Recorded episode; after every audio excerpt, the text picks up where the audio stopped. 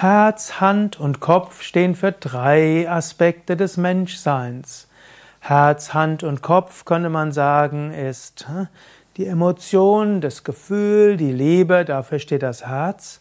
Hand steht für das Tun und das Tätigsein und Kopf steht hier für Intellekt, Vernunft und Nachdenken.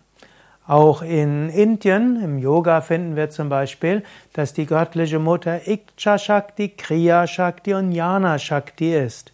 Ikcha wird oft als Wille übersetzt, aber Ikcha ist auch das Wollen und die Emotionen und schließt dann irgendwo auch die Liebe hier mit ein, Herz.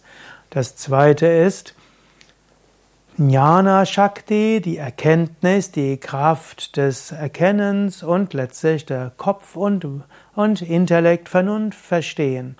Und als drittes natürlich Kriya Shakti, das Handeln. Und man sagt gerne, Hand, Herz und Kopf müssen irgendwie zusammengehen. Idealerweise verstehst du etwas, du merkst es vom Herzen her und du handelst dann geschickt.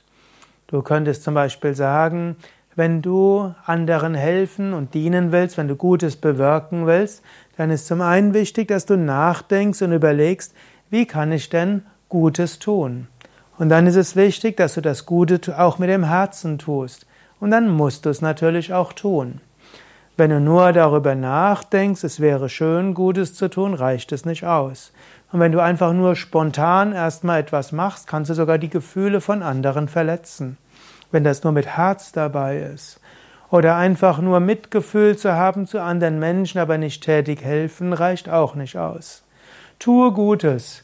Tue es mit Herz, Hand und Kopf und so kannst du viel Gutes bewirken.